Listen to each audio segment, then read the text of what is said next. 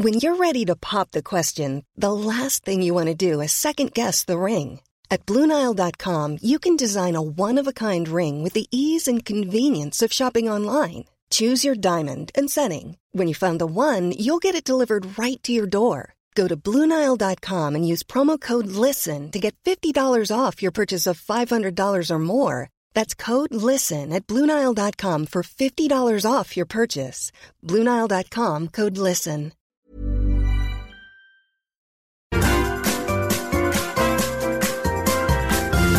You are listening to the Mother of All Talk Shows podcast with George Galloway.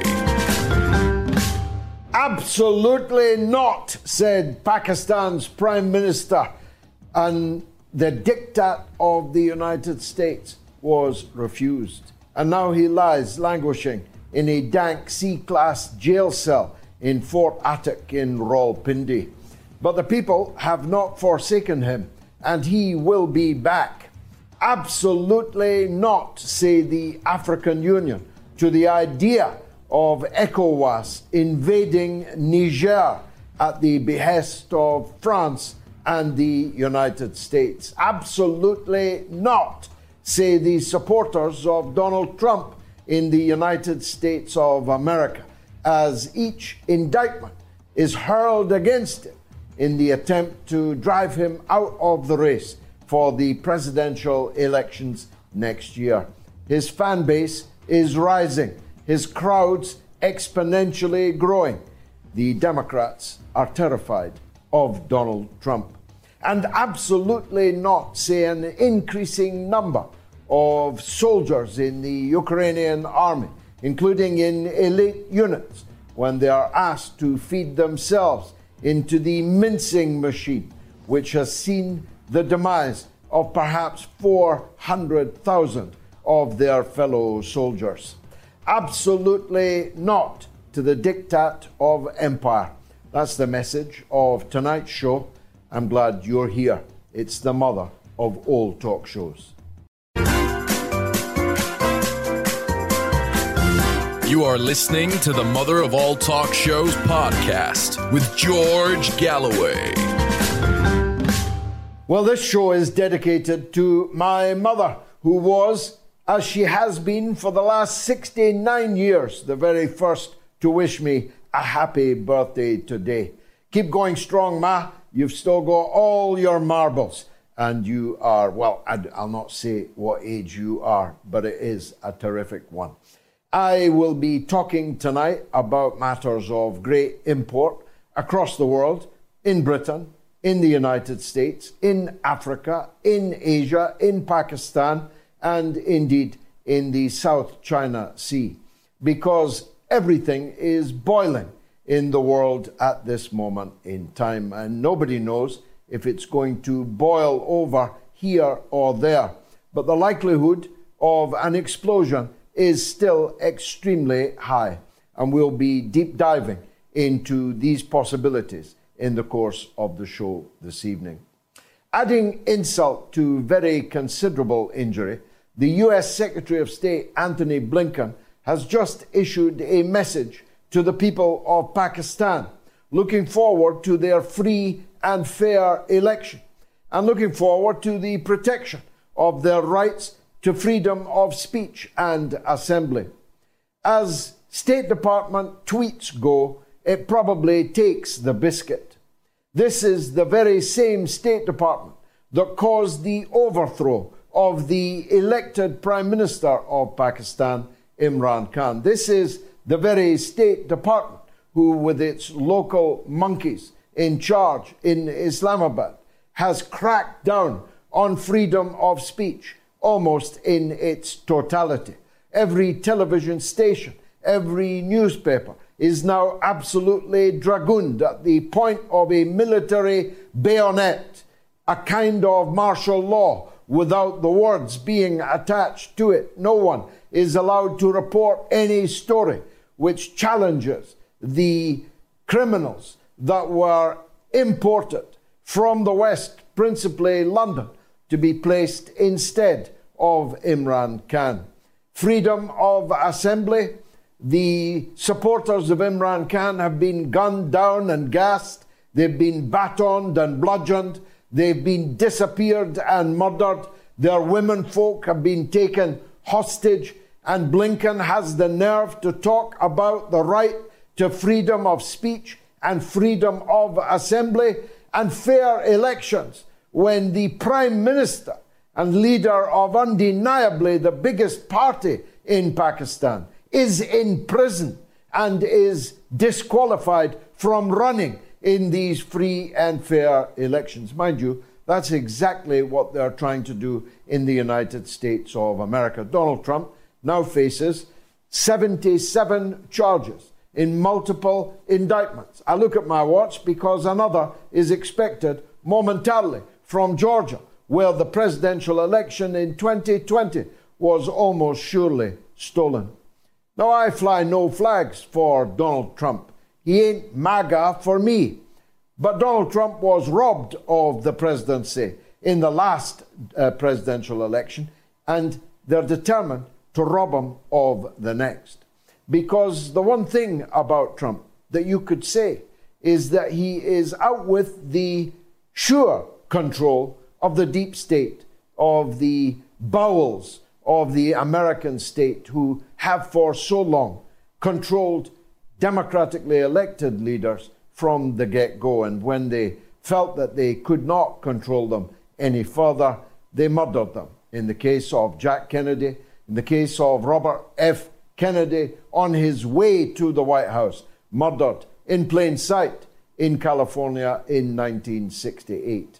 But where they can't murder them or don't want to murder them, they can murder their term in office. And that is exactly what happened to Donald Trump. The absolutely fatuous, false, fake news that Donald Trump was a Russian agent has been used to destroy his first term, and now lawfare is determined to stop him having a second.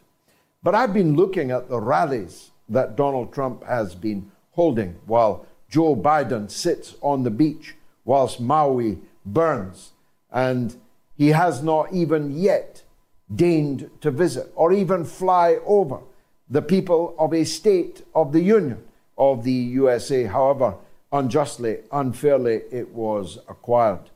They're trying to kill Trump, and they may even literally kill him because they know that if Trump is on the ballot against Joe Biden, there's only one winner in that contest. And all the ballot rigging, all the ballot box stuffing, all the electronic voting machines, all the power cuts and breakdowns and drainage problems, all the water pipes bursting in the world will not stop a landslide victory for Donald Trump in the presidential election. And then you've got to imagine, though you can't be sure, Trump will go a hunting for the deep state operatives who have lied and twisted their way through the last eight years in American politics. The reality is that Donald Trump can run for office even from prison. But if the United States authorities and those in power in Washington think that they can safely arraign Donald Trump and put him behind bars like Imran Khan, they may have another think coming. Because Donald Trump has scores of millions of followers and millions and millions of those have weapons. And the danger of civil conflict, even a new civil war in the United States, should not be underestimated. Although I suspect that the powers that be are underestimating it. Still, we'll be talking to Pulitzer Prize winner Chris Hedges about that later in the show. Absolutely not, said the African Union, to the very idea uh, that Nigeria, for that is what ECOWAS is, it's supposedly the West African Security Force, but in fact, those that would be doing the fighting and the dying are Nigerian. Uh, the idea of a Nigerian invasion of their neighbor, Niger, the second poorest country on the earth, has been ruled out by the African Union. That does not mean constitutionally that it cannot happen, but the chips are now piling up on the side of those who say that setting fire to West Africa to keep the elites in Paris and Washington warm, in the words of my peerless guest, David Hundeyin, last week in, on Wednesday, uh, on Sunday rather, on the mother of all talk shows, uh, the idea that setting fire to Africa, setting a bushfire right across the Sahelian belt in Africa is any kind of a good idea is dying, withering on the vine. The fact is that the forces that are now moving in the world, the tectonic plates that are now shifting in the world, are shifting decisively against those who thought that for so long their diktat, which ran, would continue to run forever. France is out of Africa. And the sooner the French government realize that and act with good grace and try by diplomatic and commercial means to make peace and friends again with the Francophile parts of Africa, the better it will be for them as well as obviously the better for the people of West Africa. The United States is not wanted in Africa. Everybody in Africa knows exactly what the United States stands for, stood for, in support of, in defense of apartheid, in defense of white supremacy in Africa, and in defense of corporate raiders who made life a misery for the masses in Africa in order to enrich themselves and power their own lights. I keep repeating this equation because to me it sums up in microcosm the situation in the world today. One in three light bulbs in Paris burning this evening is powered by the uranium dug from the earth of Niger. But 80% of the people of Niger have no electricity at all. That state of affairs in Africa and indeed across the world could not possibly continue forever. And I believe its time is rapidly coming to an end. I was one of the organizers of the great event which marked the 70th birthday of the great and late Nelson Mandela. I was one of those who argued that this event should take place in Wembley Stadium when others argued it should be restricted to the Albert Hall. I said that this event, if we build it, the people will come. My side of the argument prevailed. We booked Wembley Stadium, and Mandela's 70th birthday concert became iconic throughout the ages. We built it, and they came. And the biggest acts in the world came to pay tribute to the leader of the liberation movement in South Africa that night at Wembley. But there was an unknown young woman that I saw there for the first time. And most observers and viewers and most of those in attendance were seeing her for the first time. She was a small African American woman with curly hair, standing alone, just with her guitar. She came onto the stage and sat on an ordinary chair with no backing group, no uh, chorus, no backing singers, nothing, just her. Her name was Tracy Chapman. And as she strung the guitar and began to strum what became an iconic hit, I heard from her these lines Poor people gonna rise up and take their share. Poor people gonna rise up and take what's theirs. That's what's happening in Africa today. That's what needs to happen across the whole of the world. And I believe that that process has begun. As a very great Russian once said, there are decades when nothing happens, but there are weeks when decades happen. And I believe that we are now into those weeks. I myself am now plunged into a media war uh, with the bagman, uh, the fraudulent so called president of the great Republic of Nigeria. In ordinary times, he might never have caught my eye if he hadn't been threatening to invade his poor neighbor and have Africans murdering Africans for the sake of France, he might not have caught my eye. After all, I have many fish to fry. But he did catch my eye.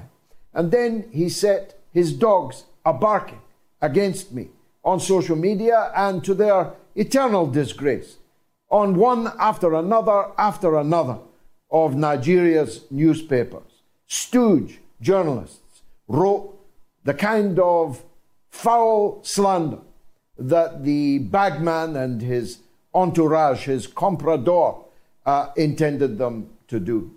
And so, as most of you know, I'm not someone who runs away or backs down from a fight. So, a state of media war now exists between me and the tin pot tyrant masquerading as the president of Nigeria. I will not rest until he is stripped from office, having fraudulently obtained it. I don't say that because he was a bagman for the mafia in Chicago, that that necessarily disqualifies him as president of Nigeria. That's a matter for the Nigerian people, not for me. But when I discover, as I have discovered, that the documents he submitted were literally fraudulent, that he had no legal right even to be on the ballot, and that the ballot itself was rigged, then I have to stand with the people of Nigeria. There is, of course, the possibility, only a possibility, that the judiciary in Nigeria will do their duty, will refuse to tolerate this farce now that the evidence is in.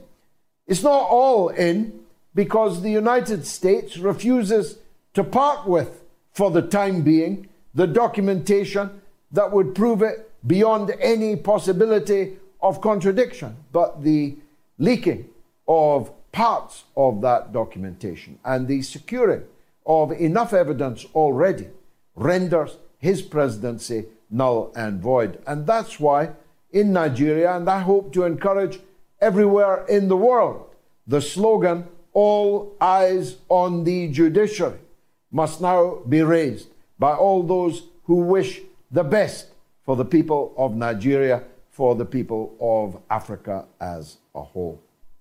Just a moment or two left for me to mention my own country of the United Kingdom. I sometimes don't get the opportunity to do so enough here on the Mother of All talk shows as the situation in the world goes to hell on a handcart as a helter skelter of international events makes it difficult to focus on a Britain that seems becalmed. I say seems becalmed because I'm absolutely certain that under the surface in Britain there is boiling rage waiting to erupt at the sheer inadequacy at the mendacity, at the criminal conduct of the governors of Britain and their so called opposition. Never have I seen a time, and I have now been in politics for quite a bit over 50 years and served in Parliament for almost 30 of those years. And now, from abroad, can see my country even more clearly than perhaps I could when I was there. I have never known a time when the British political class was so small, in the teeth, in the face of such enormous problems.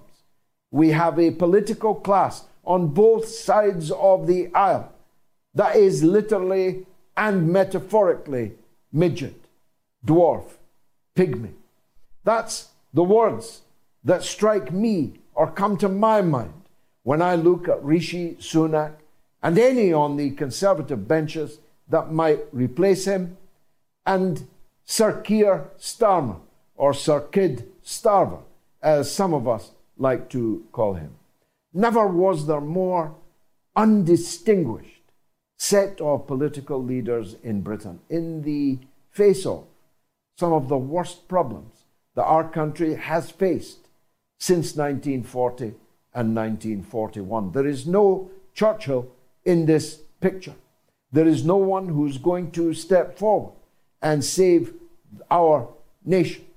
Our nation is doomed unless it can somehow find the way to shake these impostors from their perches on the government bench and on the opposition bench. I would like to take credit for having launched here just a few weeks ago the demand for a net zero referendum in Britain. Our leaders committed us to net zero without a single vote being cast for it, without a national debate worthy of the name of any kind. We committed ourselves to a cold and penurious future on the utterly bogus precept that man made climate change was an existential threat to humanity, that that threat was man made, and that Britain, whose emissions are 0.09% of all the emissions in the world, would solve this problem or make a significant contribution to its solution by switching off our cars and walking away, by scrapping our boilers at very great financial cost, by placing our faith in windmills rather than the oil and gas which God bestowed to us in abundance underneath our waters, by turning our back on nuclear power, by turning our back and drowning our coal reserves, a thousand years of them in Britain.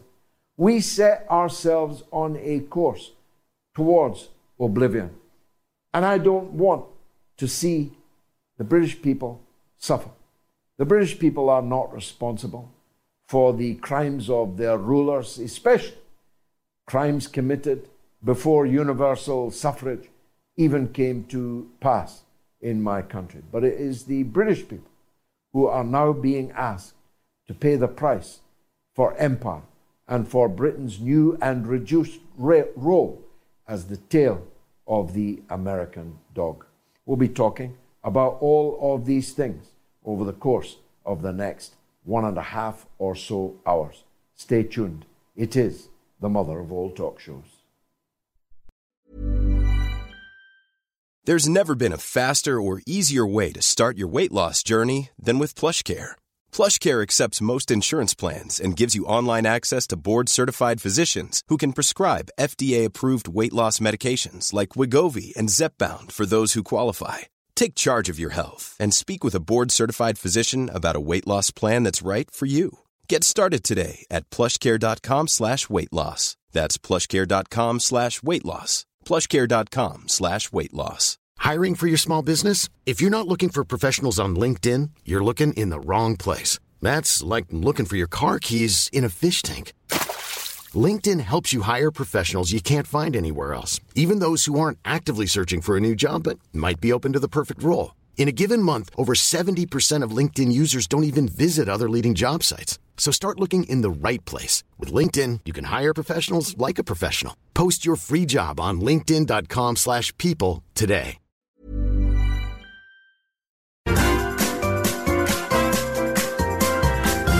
You are listening to the Mother of All Talk Shows podcast with George Galloway. Now, I'd like to thank all those who gave me the best birthday present just an hour or so ago when I reached half a million followers on Twitter. Thank you for all who made that possible on my birthday. We've got a poll running. Does NATO create wars? Simple question yes or no. It's a big poll. 18,407 people have already voted, but it's the most one sided poll we have ever run. 99% say yes on Telegram, 91% on Twitter, 95% on the YouTube community poll, and 97% on the YouTube stream. I'd like to hear from the 1%. The 9%, the 5%, the 3% who beg to differ. I promise you, you'll be given a fair hearing. Now, our first guest this evening is a very fine Englishman abroad, a former military man, a bit of a toff.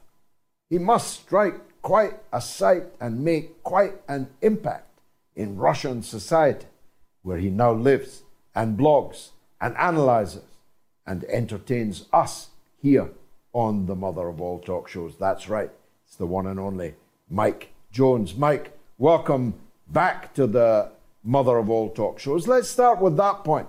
Uh, are you still as well received in Moscow society as you've ever been in the long time now that you've been living there? Uh, thank you again, Mr. Galloway, for having me on. Uh, yes, the answer is well, thanks to my work. Uh, yes, absolutely. I'm very well received. Uh, people are very pleased with the um, efforts that I've made uh, to go out and see for myself what is actually happening in in specifically Donbass, but also the. I, I have to chastise those people that have voted about NATO starting wars for pushing that uh, Putin propaganda. Uh, the IMF was also accused recently with their uh, optimistic forecast on the Russian economy of also pushing Putin propaganda. So you can see where I'm coming mm-hmm. from uh, there. Why why yes. people receive me so well in Russia? I, will tell you why I ask. Uh, there's a new and, on the face of it, utterly ludicrous spy scare in England right now. I don't know if you've caught up with that news, but three Bulgarians, one of whose email address was 007, three Bulgarians running a bed and breakfast on the south coast of England who were famous for visiting their neighbors with cakes and pies, who seem like, on the face of it, absolutely impeccable characters, have now been arrested and are charged with espionage in the British courts. And it is Skripal all over again. It is front page news. The Russians, with snow on their boots, with a vodka bottle peeking out of their pocket, with a dark beard and speaking with a funny accent, are under your bed, even if it's a bed and breakfast in the south coast of England. Do people in Moscow appreciate just how much the British don't like them? Uh, absolutely. The well, in the sense that now more than ever, it's become more apparent that uh, what Putin was warning in the Munich uh, conf- uh, security conference speech, you know, with the British with the dagger behind their back but the smile on their face, that's very much apparent. I I was very much amused by that story, particularly that uh, one landlord testified that they ordered their super breakfast for seven pounds with four slices of bread whilst the British were struggling. it was absolutely farcical uh, across the board with the super English breakfast. Uh, yeah, I, I mean that's Western media these days. There, uh, but certainly perpetuating this sort of myth of the boogeyman. You may mention about Skripal. Yeah, I got those similar vibes there of look this way, but not that way. Yes, there's an ancient hatred, really. Uh, I've been telling people uh, here uh, just this day, actually, it predates Putin by a long way. It predates even the Bolsheviks, uh, and they're long dead. Uh, it predates the Russian Revolution. It's a hatred that goes back well eh, deep into the 19th century and maybe even earlier than that. Uh, what do you think lies behind that ancient hatred by the British uh, of the Russians? I re- honestly can't put my finger on it. Even when I look through history, we have to acknowledge that it was the British that also attacked St. Petersburg along with the Swedes, as well as part of the reason for Kronstadt and all the fortifications along there. Quite where this vitriol and all this hatred came from, I don't know. I, Britain also accused of stealing the Tsar's gold that he was in, that you know entrusted to them uh, back before the revolution and around that time.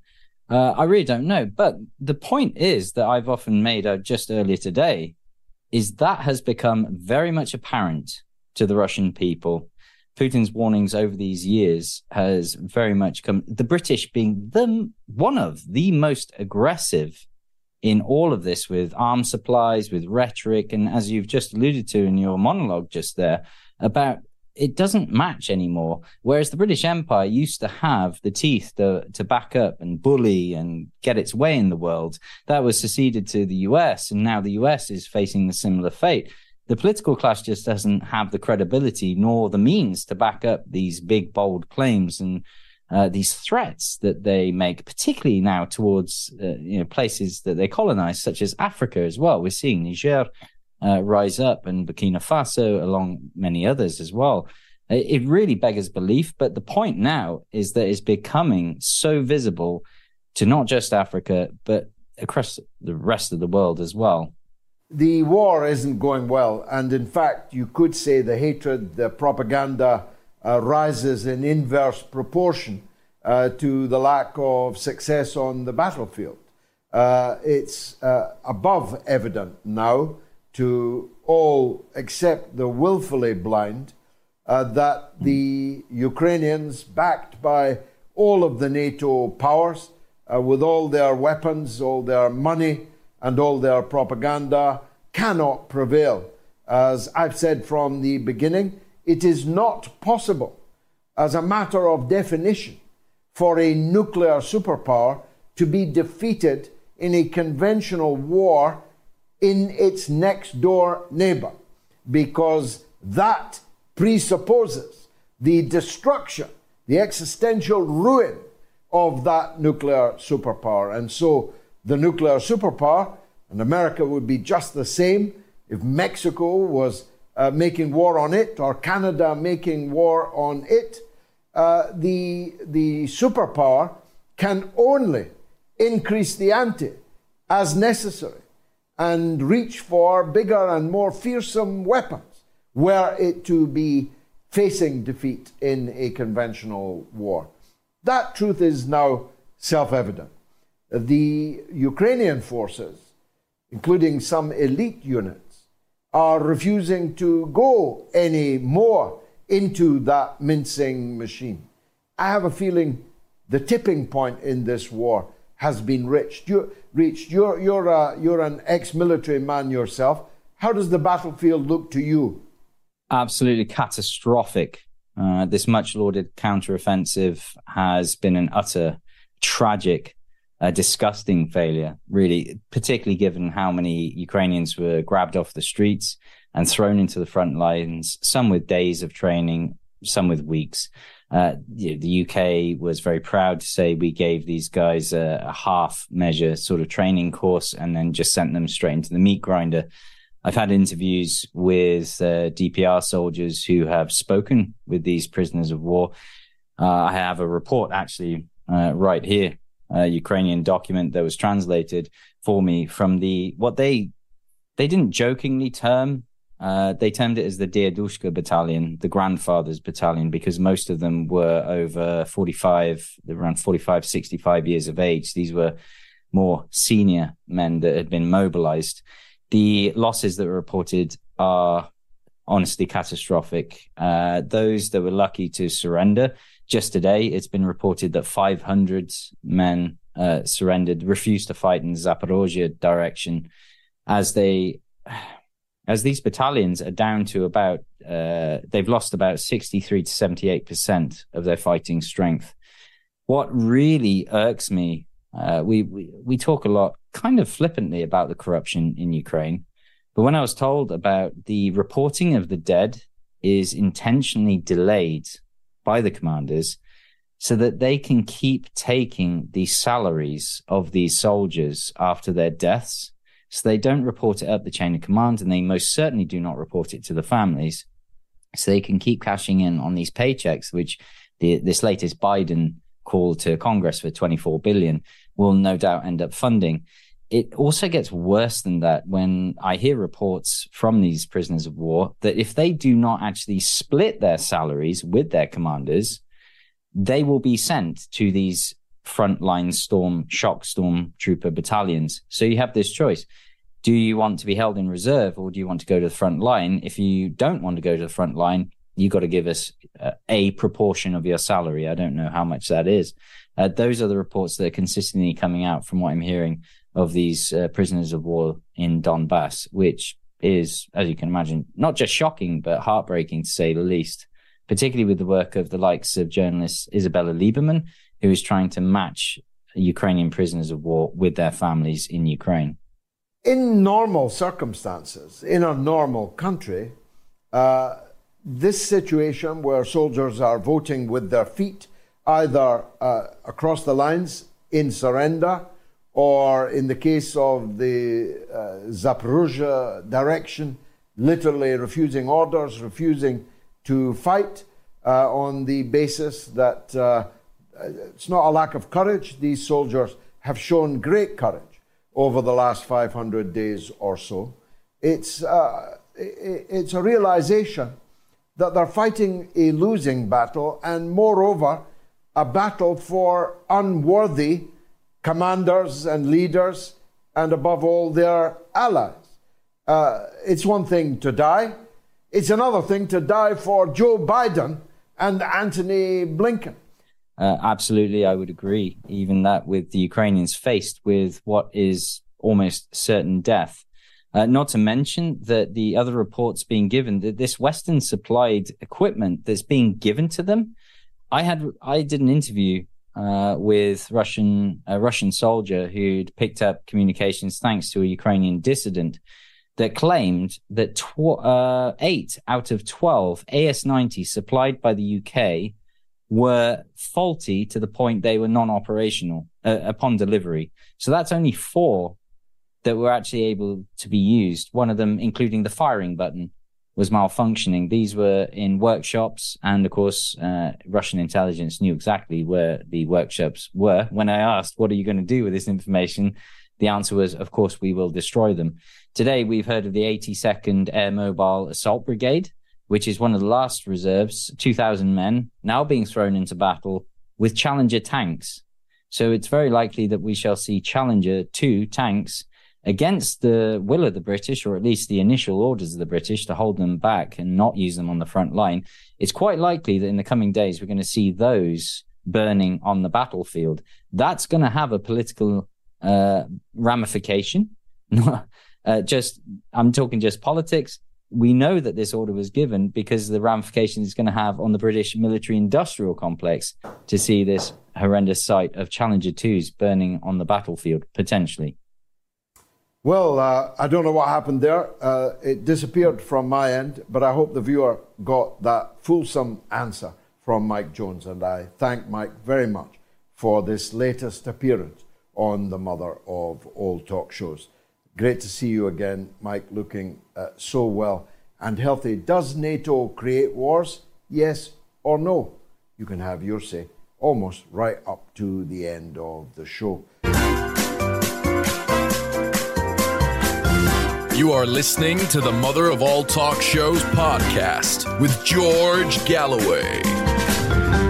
I'm very proud of my film, Killing Kelly, and very proud of that cinema poster too quickest way you could watch the film entirely free of charge is by supporting me on Patreon, patreon.com forward slash George Galloway, though you can also get DVD of it uh, from my uh, shop.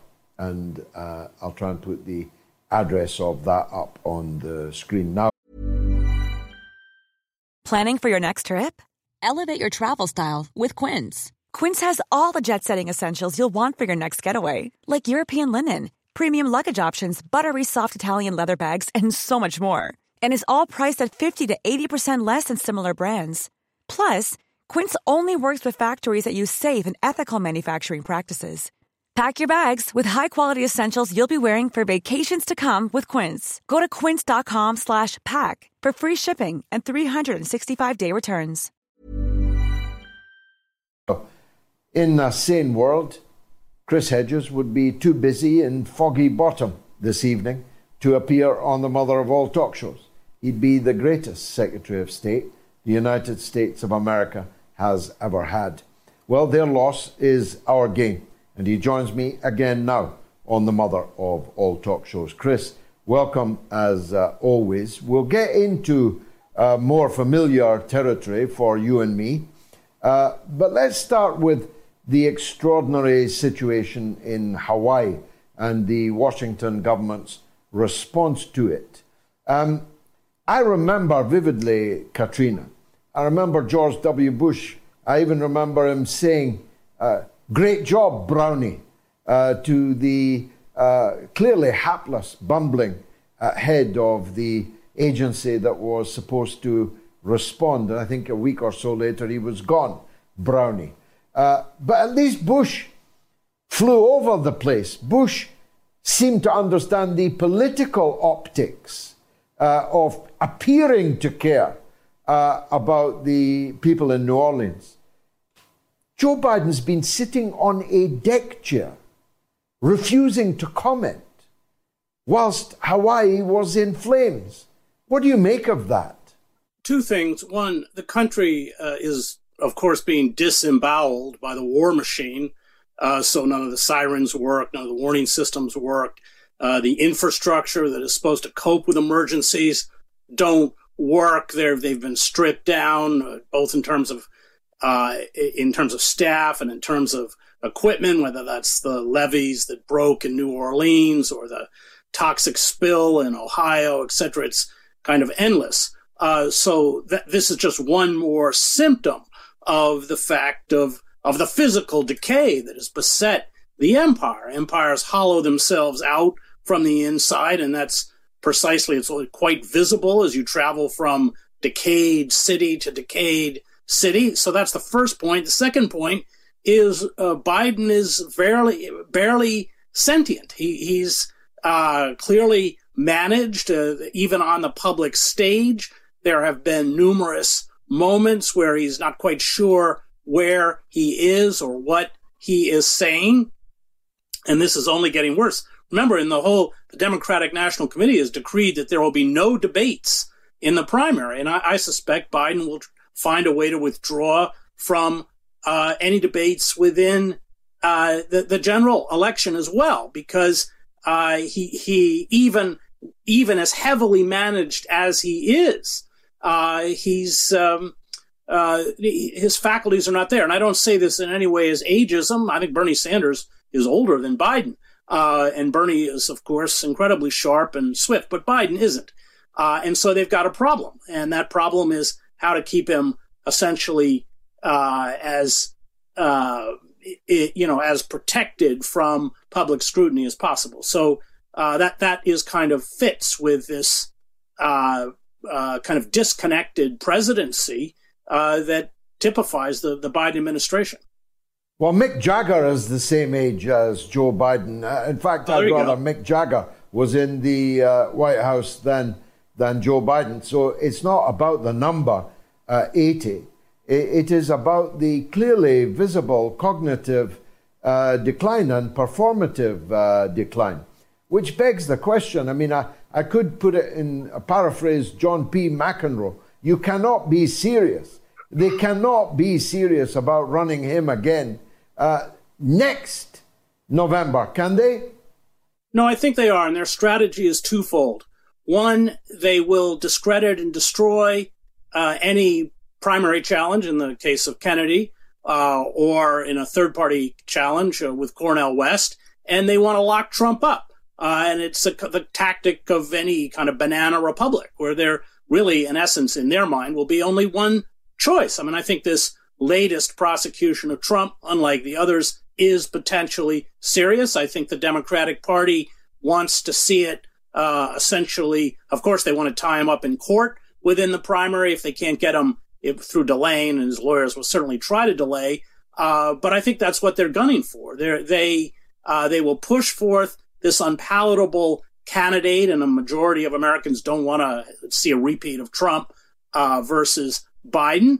Uh, and and they will crush. They're already beginning a very vicious campaign to discredit both Kennedy and Cornel West. Now, remember, uh, Kennedy, I don't know what he's polling at now, 19, 20% or something within the Democratic primary. West uh, is in single digits, like all third party candidates, all Green Party candidates. But Biden's margin of error is so tiny uh, that they can't afford to let anybody siphon off even 1 or 2%. So I think that's the tactic. I think they're going to run Biden, uh, as as horrible as he is, uh, because of course the empire, those figures around Biden like Sullivan and Blinken and others, old neocons, Victoria Nuland in the State Department, who just got promoted. She used to be Dick Cheney's foreign policy advisor. These people are protean. They slipped from one uh, administration, one Democratic administration, uh, to uh, a Republican administration and back again. Uh, and uh, I think that's their game plan. I, it, it may backfire, but I think that's the game plan. What is this, you think, more serious indictment that Trump is now facing? Is that the Georgia one? Yeah, I think the Georgia one is probably the more serious one, and it, it's tougher for him to disentangle himself from it because it's not a federal prosecution. Remember, he can always pardon himself if he's reelected for federal crimes. Um, you know, how far it will go, again, I, I don't know, but I think that that is the Democratic strategy is not to provide any kind of credible alternative, both in terms of a candidate, i.e. Biden, or in terms of policies, but to essentially crush and destroy and discredit all potential opposition, both within the party, independents such as Cornel West, uh, and uh, and Trump himself. And Trump is clearly going to be the nominee, uh, unless you know something catastrophic happens. The uh, I watched, as you must have, uh, Kennedy with Tucker Carlson uh, once you get past his vocal problems, and if you are prepared to park uh, his aberrant views on the Israel Palestine track, it was a tour de force, wasn't it, Chris? Yeah, but I'm not willing. I mean, having spent seven years covering that conflict, as you know, I was the Middle East bureau chief for the New York Times. I don't forgive any anyone on the Palestine issue because the Palestinians are friendless. Uh, I'm not f- friendless within the circles of power. They're alone. Uh, he's, uh, you know, he, he, he is embracing uh, the most retrograde narrative uh, on Palestine, uh, not even a mainstream narrative, but one coming from the far right. I mean, this is kind of the tragedy of Kennedy, because you're right. He, he does confront imperial power. He, he has called for freeing Julian Assange. Uh, there are many good aspects to his policy, but I, it's personal, I suppose, for me, and as having spent so long, uh, th- th- those seven years in that conflict, um, I just won't, uh, you know, if if somebody won't stand with the Palestinians, then I won't stand with them. And I don't think it's a tangential issue because you know very well, George, that in order to do that requires tremendous political and moral integrity uh, because there's a huge price to pay. The Israel lobby is uh, fierce and strong, both within the UK, but especially in the US. Uh, it funds, has massive uh, resources. It, uh, and so if you actually stand up, I mean, the irony is that Dennis Kucinich, as a member of the House of Representatives, did stand up to the Israel lobby, and he is now the campaign manager for Bobby Kennedy. Uh, but I, I find his, the things that he has uttered, which are just factually untrue, I mean, frankly, racist uh, towards the Palestinians is so disturbing for me. And I, uh, I wish Dennis or somebody would get to him uh, to to at least enlighten him a bit about uh, that apartheid state and the billions of dollars the U.S. has sent to prop up and the massive war crimes that it has committed in places like Gaza, using, using sophisticated weaponry against uh, people that do not have an army, a navy, artillery units, command and control, uh, ar- you know, armored units uh, or anything else. So, and they call it a war. I mean, so um, yes, Bobby does say some very refreshing things, and yet it's twinned with this uh, blindness uh, on one of the worst crimes, I think, of American imperialism, and that is what has been meted out to the Palestinian people through the Israeli surrogates who we fund and arm. And I have been in Gaza after they have bombed refugee camps and picked up the the metal pieces. And one piece I picked up said "Made in Dayton, Ohio." I mean, we should be clear about the U.S. complicity in this.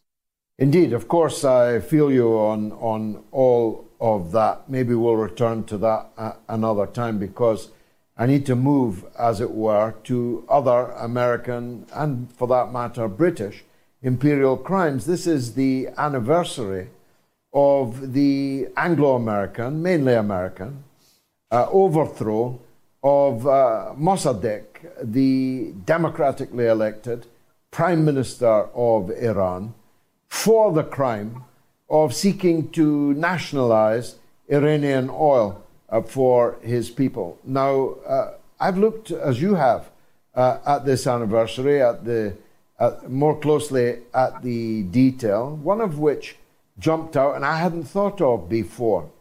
Uh, the Americans and the British in particular were using the uh, religious fundamentalists in Iran to help destabilize Mossadegh's secular and leftist government, uh, rather in the way that we did in Egypt uh, later in that decade and have been doing in different places ever since.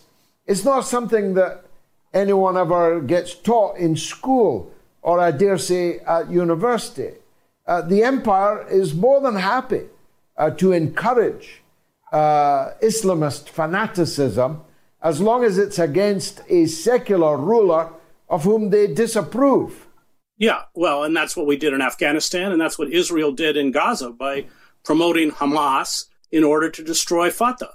It's a it's a very old uh, technique. I mean, one of the things I don't want to keep harping on Kennedy, but he's going on and on about how despotic these Arab regimes are. Well, these Arab regimes are despotic because they were largely created and are funded uh, by the United States, Saudi Arabia, Egypt, uh, and of course, what you get is blowback.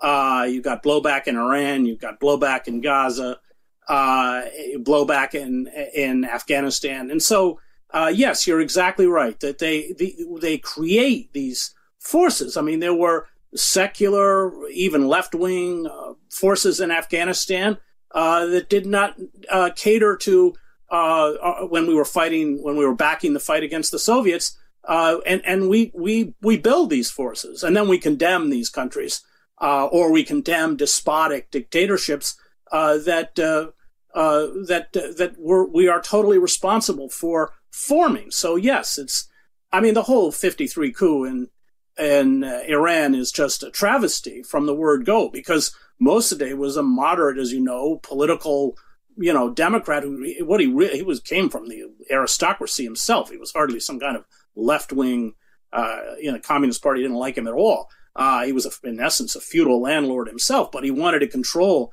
or he wanted Iran to control its own resources. I mean, it's just basic. I mean, uh, the the British, uh, what eventually became BP, but the what was called the Anglo, uh, I forget the name of the company before it became British Petroleum, but they they they didn't even know how much oil they were taking out of the country. Uh, so yeah, it was that basic. He wanted to he wanted Iran to control its oil revenues, and that was just too much for the British and the Americans. And of course, after he was overthrown, I think it was either forty or sixty percent of the British production were turned over to to uh, American oil companies and, and British oil companies. So it was that, and then of course we get the Shah, who is and and we built the secret police in Iran, Savak, which was one of the most brutal secret police formations in the world in terms of torture and extrajudicial killings and everything else. And of course, eventually we saw the rise of Khomeini and the Islamic Revolution. Uh, but that's not a history most Americans know. We're, you're talking about the anniversary 60 years ago this week.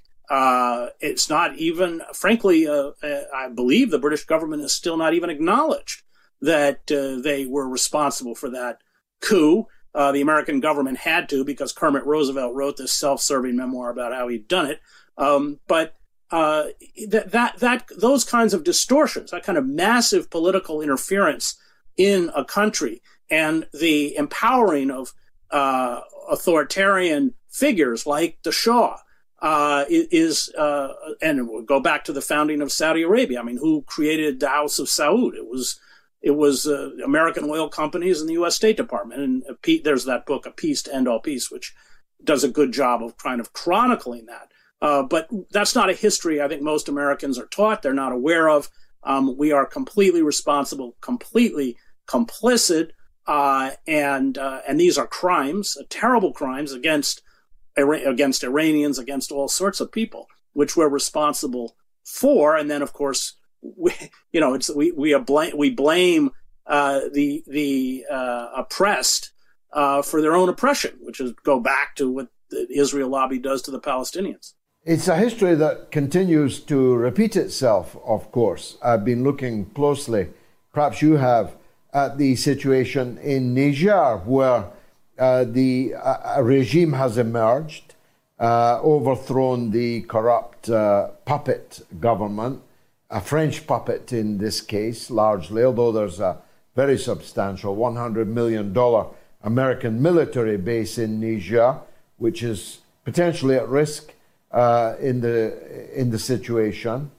And lo and behold, uh, a shot in the arm appears to have been delivered to the Islamist rebels, ISIS, Al Qaeda, in Niger and in neighboring Nigeria.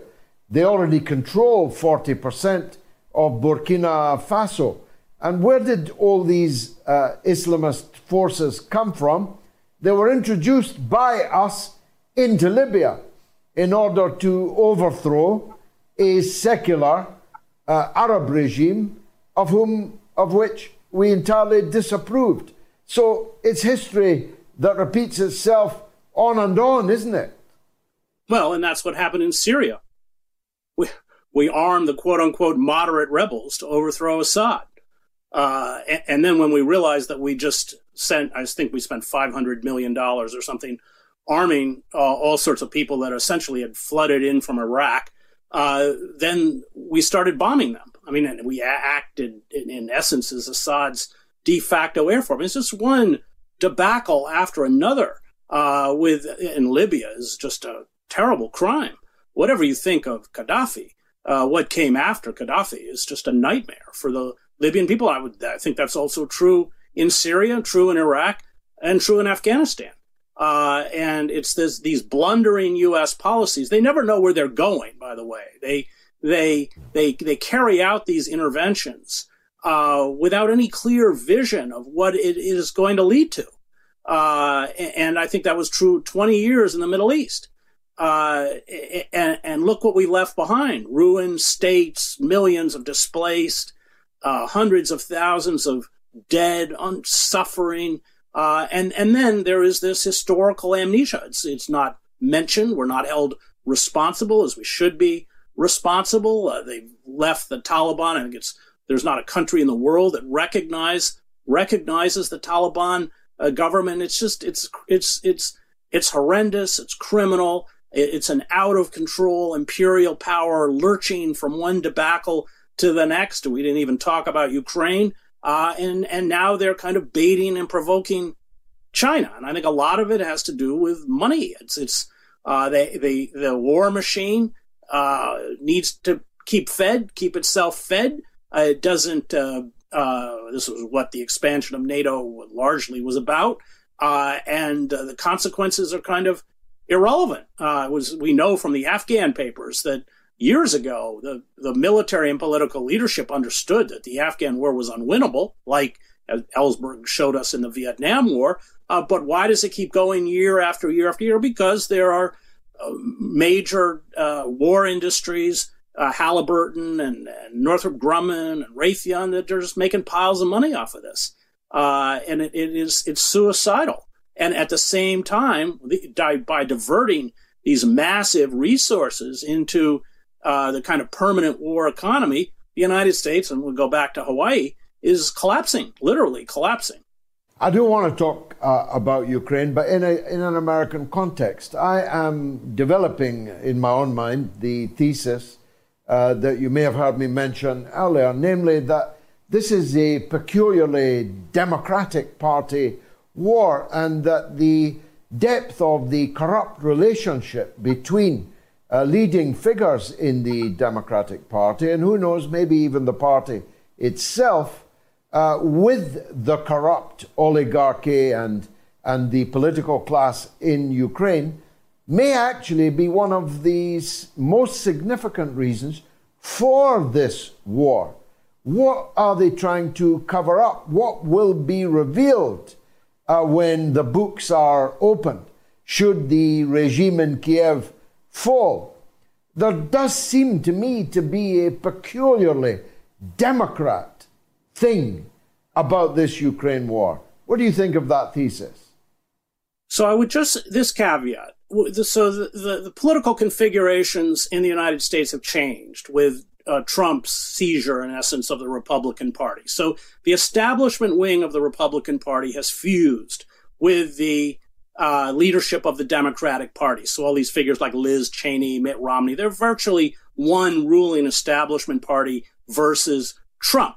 Now remember that uh, the old establishment Republican Party and the Democratic Party had very little daylight on issues of trade policy, wholesale surveillance, or war. Uh, they were in complete agreement. So what you're seeing is that old establishment wing perpetuate the war. What what opposition to Ukraine actually comes from within. It's not large, but it comes from within this new Republican Party, which is the Trump Party or whatever you want to call it.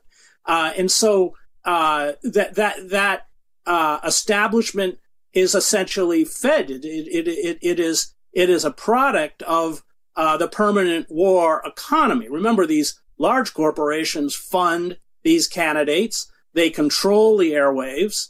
Uh, so uh, the, the, the, the, quote unquote pundits and experts, most of whom are drawn from the military and the intelligence communities, serve as cheerleaders for war. They often sit on the very boards uh, that are making money off of Ward Lloyd Austin, the new Secretary of Defense, came directly from the board of the Rand Corporation. So uh, that that uh, kind of the, the, the, the, poison of, uh, or the control of the permanent war economy of the political process and the media, uh, is essentially, uh, perpetuating, uh, wars, whether it's proxy wars in the Ukraine or whether it was the 20 years of war in, uh, in the Middle East, because that political class is utterly subservient and beholden. And I, again, want to say the, the, the, all of the journal, quote unquote journalists and ex quote unquote experts and everybody on the airwaves are as well. And that is that you know this is the, the the war industry is so large. It's a state within a state, as Karl Liebknecht once called the German military in the eve of World War One, the enemy from within. Well, that's what they are. They're the enemy from within. And if you cross them or attempt to cross them, uh, then your political future is, in essence, eradicated. They're impossible to cross. And remember, Biden was calling for an invasion of Iraq five years before we actually went into Iraq. Um, I think you mentioned that this was a long project, uh, and they, they, weren't even talking about weapons of mass destruction then. Um, and that's because the war industry, I think it's a mixture of both uh, the, the necessity of projecting military power for economic reasons, but also hubris. These are people who uh, are not reality based. I mean, if you remember, the arguments were that we were going to implant democracy in Baghdad and it was going to emanate outwards across the Middle East and the oil revenues would pay for the reconstruction. Um, this was, uh, you know, to use Thomas More's term, utopia as it was originally coined, no place. It is not a reality based viewpoint. Um, and these are the people who cycle after cycle. I mentioned earlier, people like Victoria Nuland or the Kagans or Elliott Abrams, they just leap from, and they're always wrong. I dealt with them in the war in Salvador, Kagan and Elliott Abrams. Oh, and their job in the State Department was to discredit what reporters on the ground were reporting. Uh, they're always wrong, but it, it doesn't matter because they perpetuate the interests of the war machine, just like those journalists, Thomas Friedman, Nick Kristof, George Packer. They're wrong. They're completely, they were completely wrong about Iraq, but it doesn't matter uh, because they served the centers of power and they are rewarded for it. And it doesn't matter how many times they're wrong. So th- there's a seizing up both within the economy, within the political system, and within the media in the United States that makes it utterly impossible to counter uh, or expose what's happening. Well, except in the way that we are doing now, uh, in inverse proportion. The audiences of this uh, lie machine that the so called mainstream media has become. Uh, the, their audience is disappearing. Uh, the more they lie, the fewer who watch them. So, if you were drawing a graph, Chris, I think the audience of people like you, of people like me, people like Jimmy Dore and uh, Max Blumenthal and others, our audiences are on the up and up, and uh, in some cases dwarf uh, the audiences of these sofa television politics shows in the United States. So all is not lost.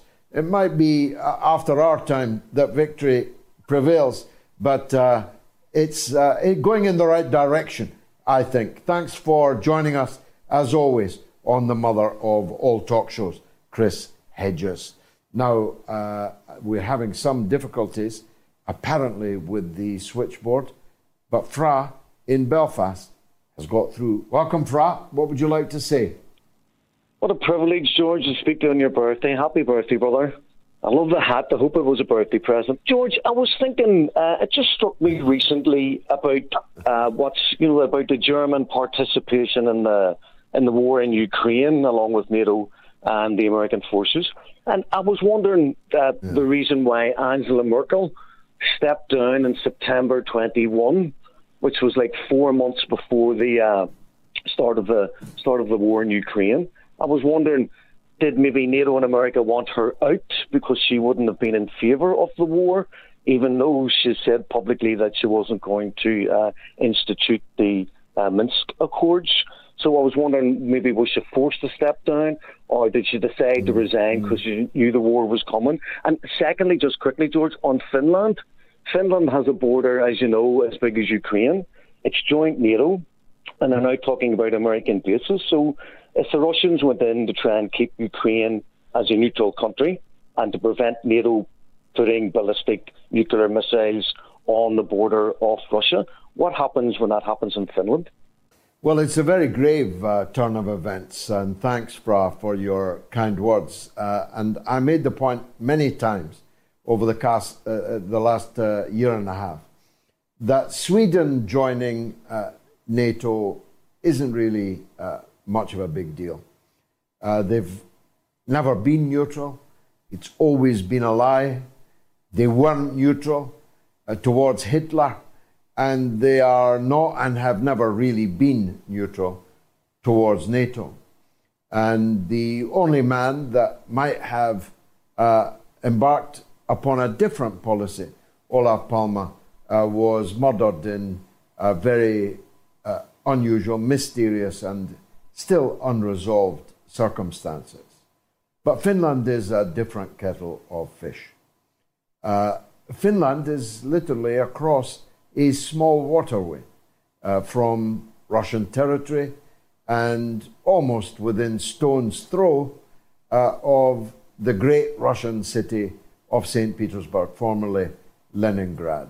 Uh, the idea uh, that NATO uh, will line up nuclear weapons uh, a stone's throw from St. Petersburg is a very grave turn of events. There's no doubt about that.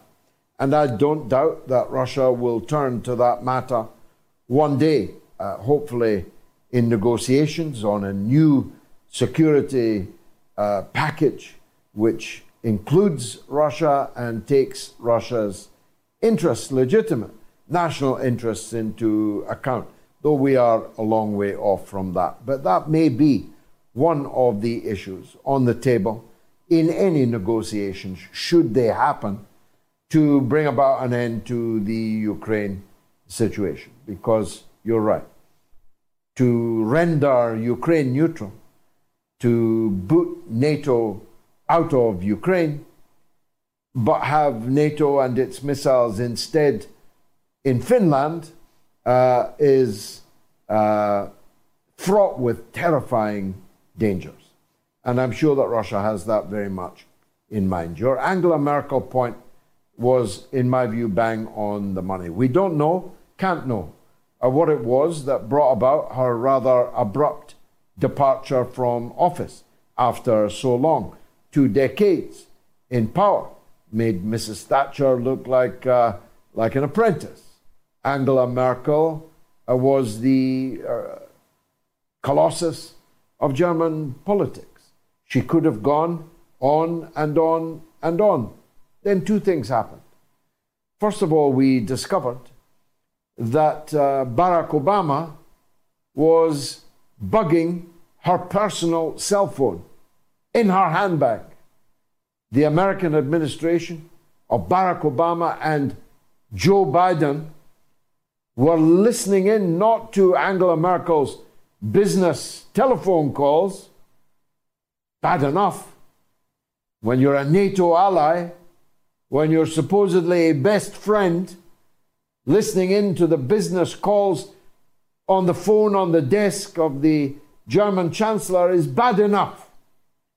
Uh, but it was revealed that Angela Merkel's own personal cell phone, her mobile telephone, was being tapped by her friends in the American embassy in Bonn and in Berlin. And it is a very, very moot point, I think, as to whether or not Angela Merkel would have gone along with all of this in the way that little soldier Scholz and his bonkers Baerbock foreign minister have done.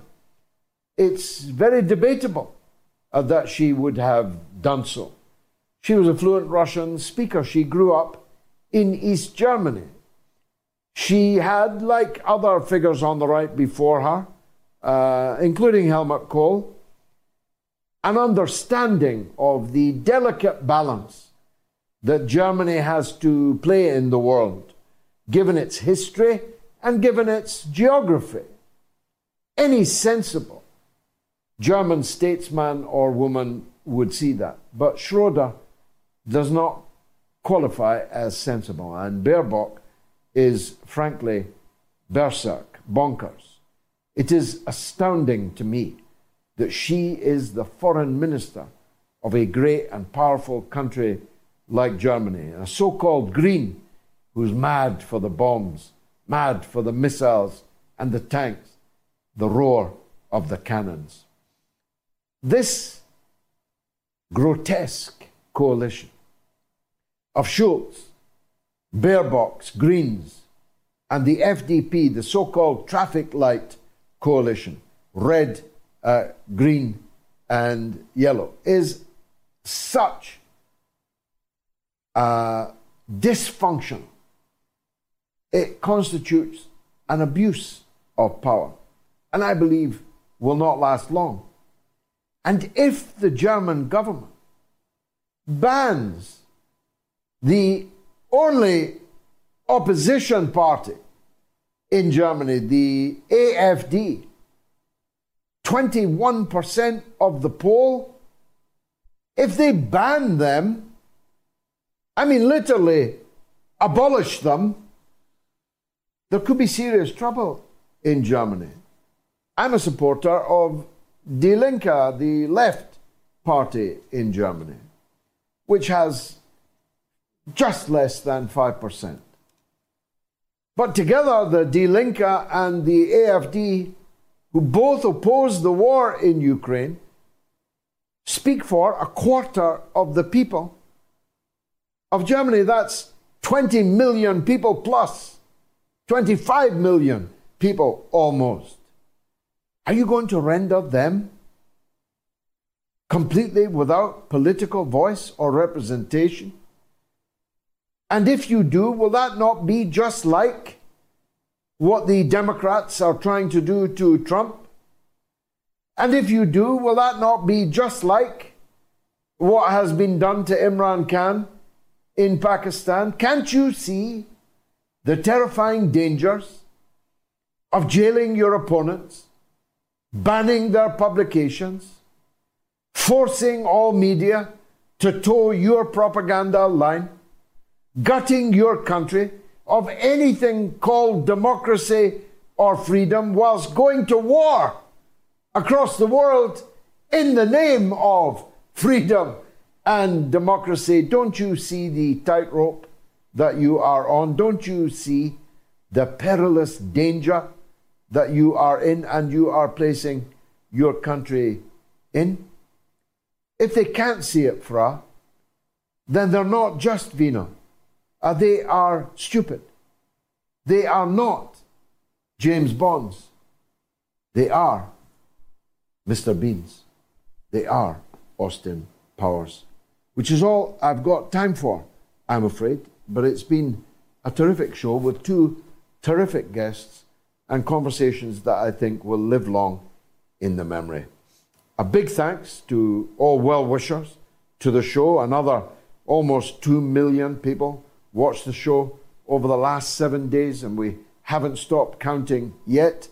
One of the uh, new, new developments is piracy. We've got people pirating our clips and achieving almost a million views on them, which is good. We're happy. In fact, we're going to start giving out an award the Moats Pirate of the Week. We're going to start giving it out. We want people to pirate our clips, but we want to be able to count them and we want to be able to keep track of them for reasons of counting. So it may be that the audience over the last seven days was more than two millions. In any case, it is very significant, and I thank you for that. I thank my half a million followers on Twitter. I thank my almost 800,000 followers on Facebook. I thank my 42,000 followers on Instagram. But above all, I thank my old ma, my mother, who gave birth to me 69 years ago on this day. Thanks, Ma.